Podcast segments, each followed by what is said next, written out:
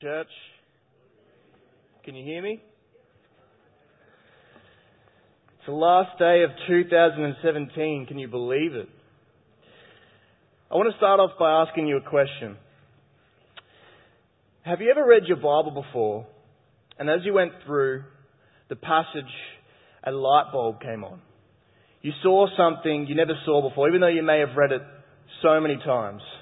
Or something made sense and another puzzle piece was added to your understanding of God and Jesus and of the Christian life. Well, I remember that I had this experience in a powerful way almost three years ago now.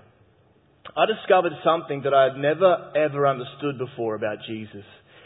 It was exciting. It was thrilling. I discovered the central message of the Christian faith in, the, in a new light. I began to relate to God and pray in different ways. And the discovery that I'm talking about is the concept of the kingdom of heaven. In this three week series, we're going to be spending time discussing the kingdom of heaven in Matthew's gospel. And I believe this is one of the most fundamental truths for us to understand as Christ's followers. I believe that as we grasp the significance of the kingdom in Jesus' teaching and live it out, that we will experience a radical paradigm shift that will help us to fulfill all that in Jesus intended for us as his followers on earth. Because the truth is that Jesus lived and breathed the kingdom. Maybe you're here this morning and, and you've never opened a Bible in your life. Maybe this is all really new to you.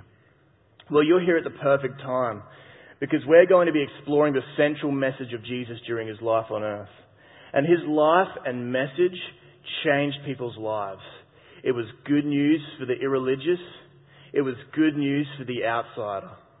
And I'm praying that you will perceive just how good, good and exciting this message is today. The kingdom of heaven is good news for all.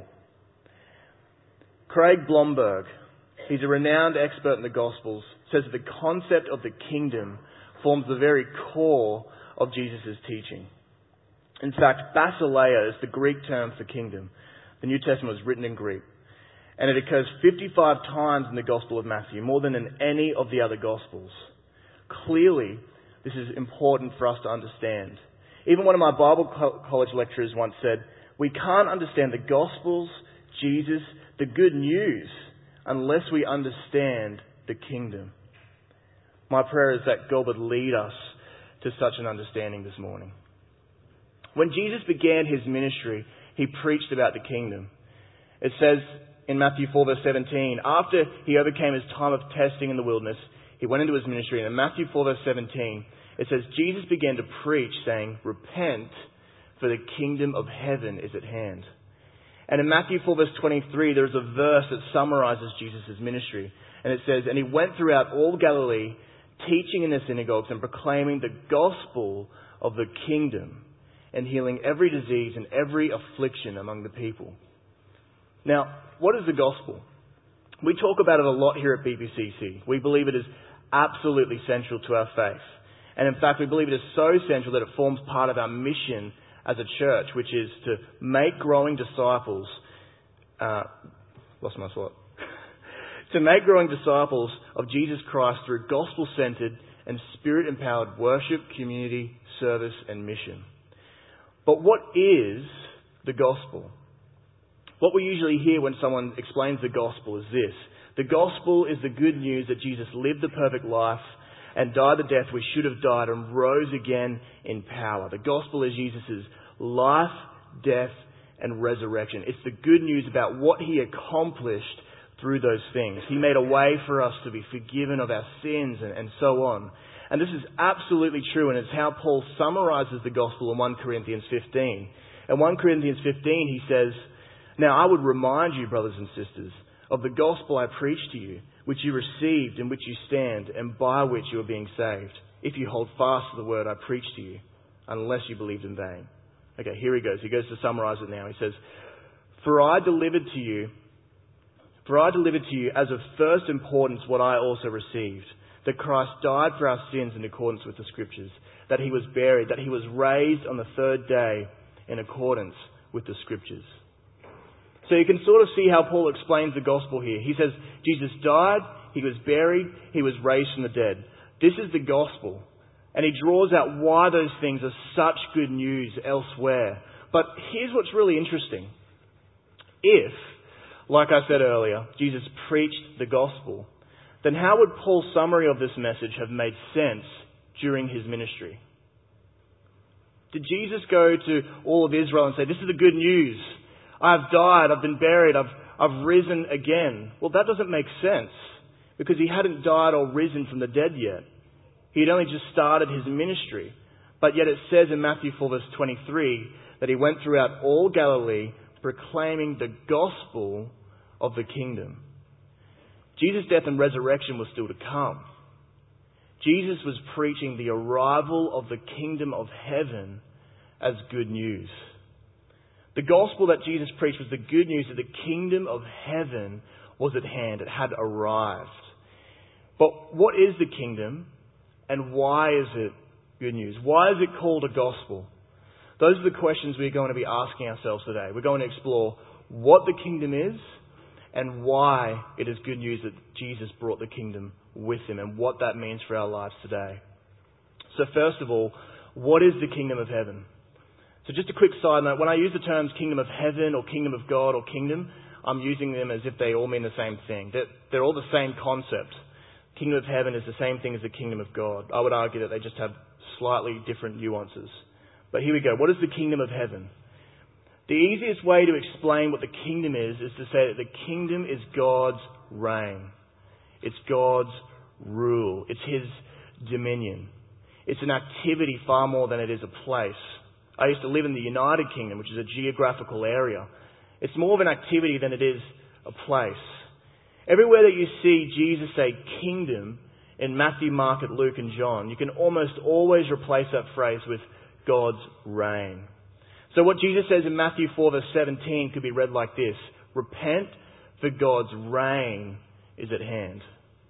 In other words, he said, God's rule has come. Repent and come and submit to God as king.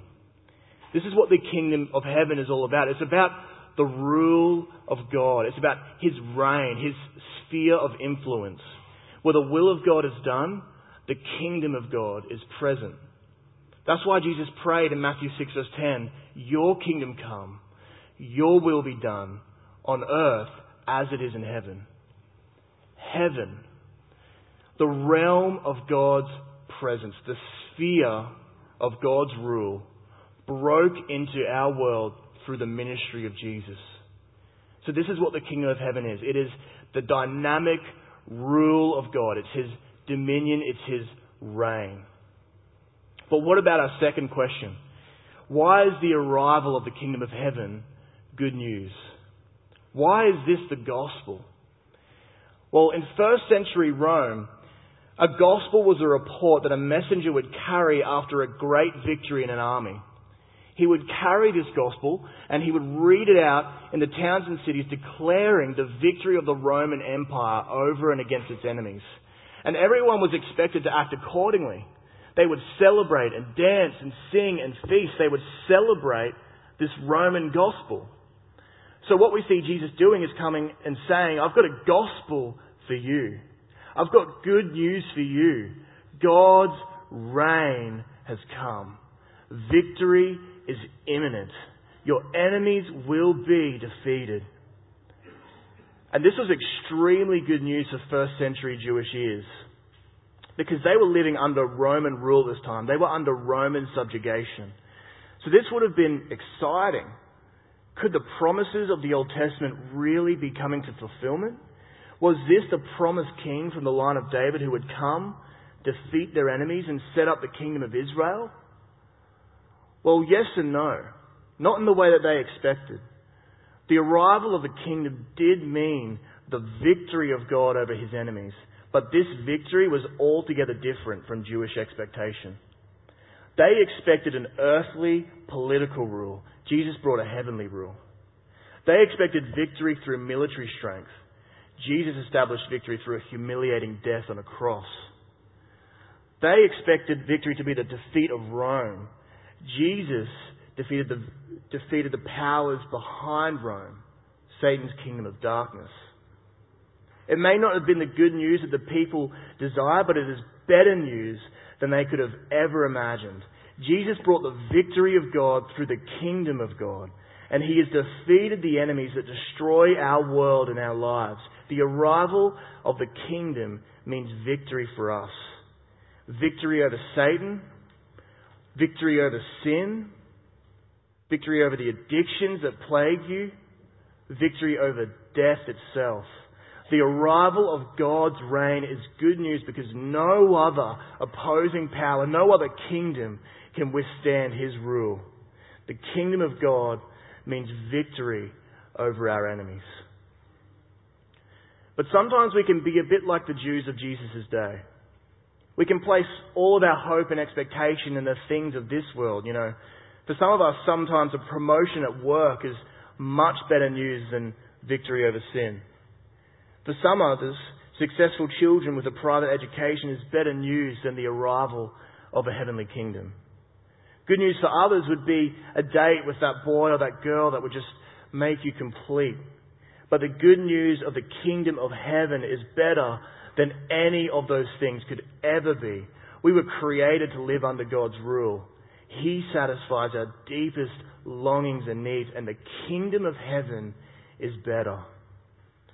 The first reason the kingdom of heaven is such good news is because it means victory over our real enemies. And the second reason is because it means we can become truly human again. If you have your Bibles, we're going to go to Genesis. Let's go to the very first chapter of the very first book, Genesis ch- chapter 1. And it says in verses 26 to 27, it says, Then God said, Let us make man in our image, after our likeness, and let them have dominion, let them have the rule, the reign over the fish of the sea, and over the birds of the heavens, and over the livestock, and over all the earth, and over every creeping thing that creeps on the earth. So God created man in his own image. In the image of God, he created him. Male and female, he created them. So God created us to have dominion, to rule over his creation. These verses show us that God, the King, made us to carry out his rule over the earth for him. We were created to reign over the earth underneath God, to rule and to carry out his will. I imagine that this is a little bit like being a servant in the household of the Queen of England. Imagine you were a servant in the Queen's home. You were the manager of her household. You were there to make sure everything runs smoothly, that all the other servants are taken care of, to manage her homely affairs. Now, this doesn't mean you own the household. She owns it. And you're under her jurisdiction. You are simply meant to carry out her will. And this is a little bit like what we are meant to do as God's stewards and servants on earth. We're meant to, to rule over, to manage His creation, pursuing His best interests at heart. But why isn't humanity call, fulfilling this calling anymore? I mean, it's pretty obvious that the majority of Australians don't look to, to do God's best interests. The majority of Australians probably don't even believe God exists.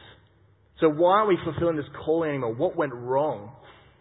In other words, why did Jesus have to bring God's rule again? Well, he had to bring God's rule again because we exchanged God's rule for the serpent's rule all the way back in the Garden of Eden. Adam and Eve rejected their place in God's world and tried to become like him. Genesis 3 verse 1 to 7, we'll read it. It says, Now the serpent was more crafty than any other beast of the field that the Lord God had made. He said to the woman, Did God actually say, You shall not eat of any tree in the garden?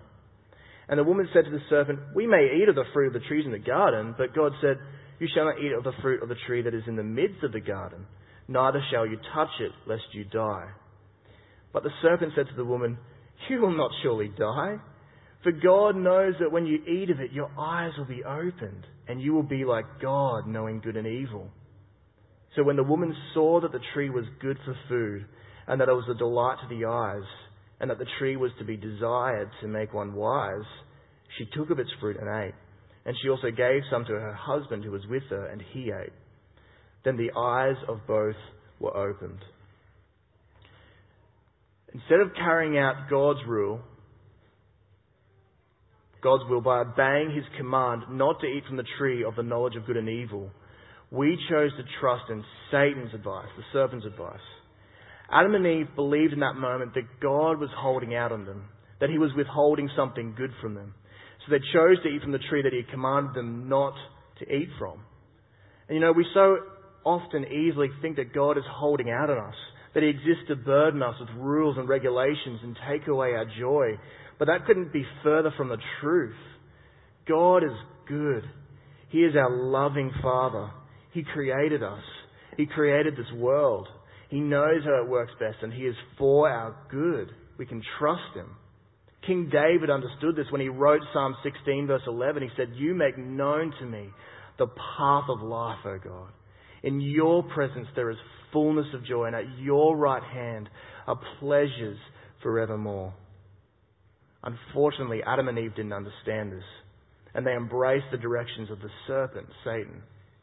Now, Satan may have been lying when he said they wouldn't die, but he wasn't lying when he said that they would become like God, knowing good and evil. He just didn't explain what that meant. It doesn't mean, like some believe, that they just lost their innocence and all of a sudden they could see what was right and wrong. I mean, Eve already knew that it was wrong to her, for her to eat from the tree, and she told the serpent this. So what does it mean that they would be like God, knowing good and evil? Because this will help us understand what happened after they chose to eat the forbidden fruit. This will help us understand what went wrong with humanity and why we do not carry out his rule on earth anymore. So in order to know what it meant by them becoming like God, we must look at what God is like. So, let's go back to Genesis 1 and notice what God does after each day of creation. He creates, I'm just going to summarize it quickly. And then it says in Genesis 1 verse 4, and God saw that the light was good. He creates, and it says in Genesis 1 verse 10, and God saw that it was good. And this pattern keeps repeating itself in verses 12, 18, 21, 25, and 31. God saw, and it was good. It's teaching us that God is the one who declares what is good. God is the one who decides what is good, right? But what do we see, see Eve do in Genesis 3 verse 6? Well, she looks at the tree she was forbidden to eat from, and it says, So when the woman saw that the tree was good. What? God was the one who was supposed to declare what is truly good, but Eve embraced Satan's kingdom, Satan's rule, and decided for herself what was good. What God called evil, she called good. This is what Satan meant by saying that your eyes will be opened and you will be like God, knowing good and evil. Indeed, Adam and Eve did become like God. They became their own gods and decided for themselves what is good and what is not. You see, we were supposed to live in God's kingdom in Genesis 1 in a state where we were ruled by God and where under His dominion we ruled over His creation. But Satan's kingdom is one in which we have made ourselves our own gods and decide for ourselves what is good. And why is this such a tragedy? Well, firstly, Adam and Eve completely rejected God and His will. That's sad. But secondly, this is a tragedy because when Adam and Eve tried to be God, they and all of humanity actually lost the ability to rule, to carry out their image. The image of God in them was broken.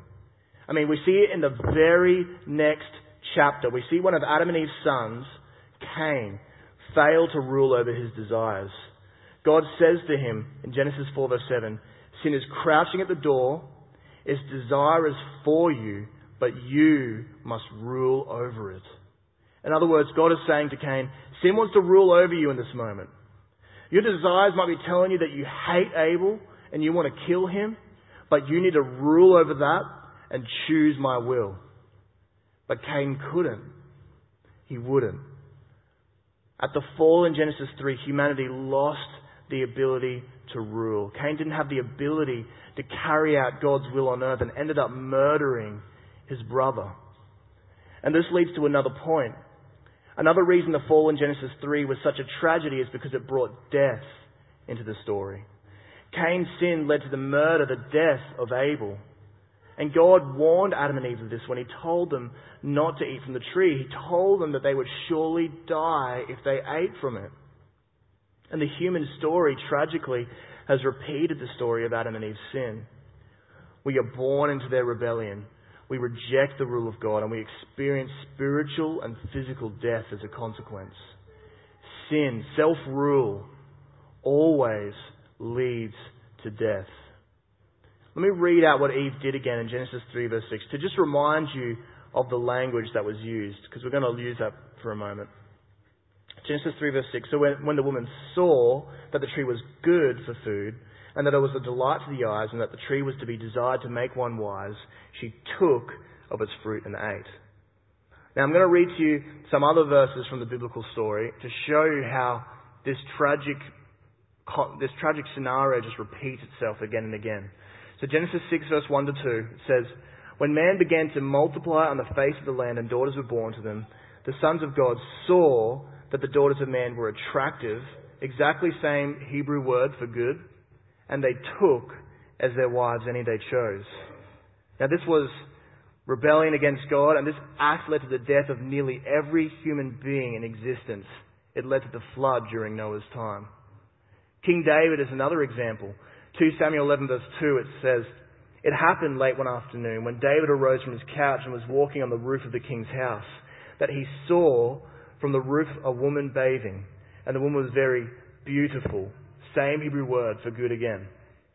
And we read that David went and sent his servants and took her for himself. And again, David's sin led to the death of Bathsheba's husband and of his firstborn son. Can you see the pattern? We were meant to be rulers on earth under God's rule. We were meant to be free. But instead we chose Satan's rule, and ironically we actually lost our ability to rule over creation. We lost our freedom to choose what is truly good. Instead we became slaves. Slaves to sin like Cain was. Why would we ever be our own gods? We are terrible gods. We all, all we end up doing is enslaving ourselves to other things and experiencing death. Self rule is bad news because it always leads to death and slavery. Today, we might not see people ruled by physical idols, but we see people ruled by their iPhones. Addicted to checking their social media and not able to ignore a message and interact with people around them. We see people ruled by other people's opinions of them just constantly trying to please others and win their respect. We see people ruled by the Australian suburban dream, working countless hours to amass wealth for their own selfish use, to create the perfect lifestyle for them and their family, running themselves and their relationships into the ground to get the things that they think are truly good for them. But this wasn't how it was meant to be. This isn't what it means to be human. Created things were not meant to rule over us, we were meant to rule over them. Instead of being addicted to our iPhones, we were meant to be able to rule over them and use them for the good of our relationships. Instead of being ruled by the opinion of others, we were meant to be content with God's love and acceptance of us. Instead of being ruled by success, we were meant to have freedom to be generous with our time and money to love and serve others. We were made to rule. We were made to be free. And this is what we did whilst we were under God's reign, God's kingdom. But Adam and Eve exchanged God's rule for Satan's rule. And this was an absolutely heartbreaking tragedy. But thanks be to God that He didn't just leave us to die separated from Him. Instead, God acted throughout history to draw us back to himself and to establish a new humanity that would rule under him again. God decided to bring his kingdom, his rule, again through Jesus. In fact, this was a predicted in Isaiah 52 verse 7, years and years before. It says, How beautiful upon the mountains the feet of him who brings good news, who publishes peace, who brings good news of happiness, who publishes salvation, who says to Zion, Your God reigns. Isaiah predicted that someone would come and bring the good news that God's reign had returned. And the messenger of this gospel was Jesus. Jesus brought the kingdom of God back to earth and offers us the opportunity to return back to the Garden of Eden, to become truly human again, to return to our true image as God's rulers and stewards on this earth. And eventually, heaven and earth will be united again.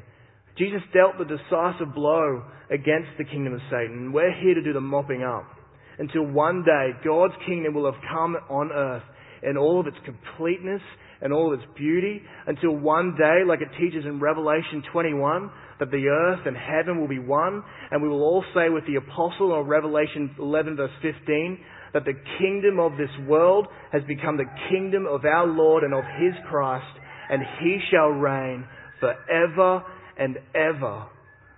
This is the gospel of the kingdom of heaven. Let me pray for us. Lord, help us to understand your kingdom. Help us to understand all that it means. It is good news for us. It is real news. Lord, we ask that your kingdom would come. Lord, let it come amongst us. May your kingdom come, your will be done in our church, in our community, in our homes, in our families, in our schools, in our workplaces. Lord, we want to see your kingdom come. It is good news. We thank you, Jesus, that you brought the rule of heaven. That you came as a king that we wouldn't have expected. That you came, instead of triumphing, you died and you triumphed over our real enemies, Satan, sin, and death. Lord, we believe, we repent, and we believe the good news.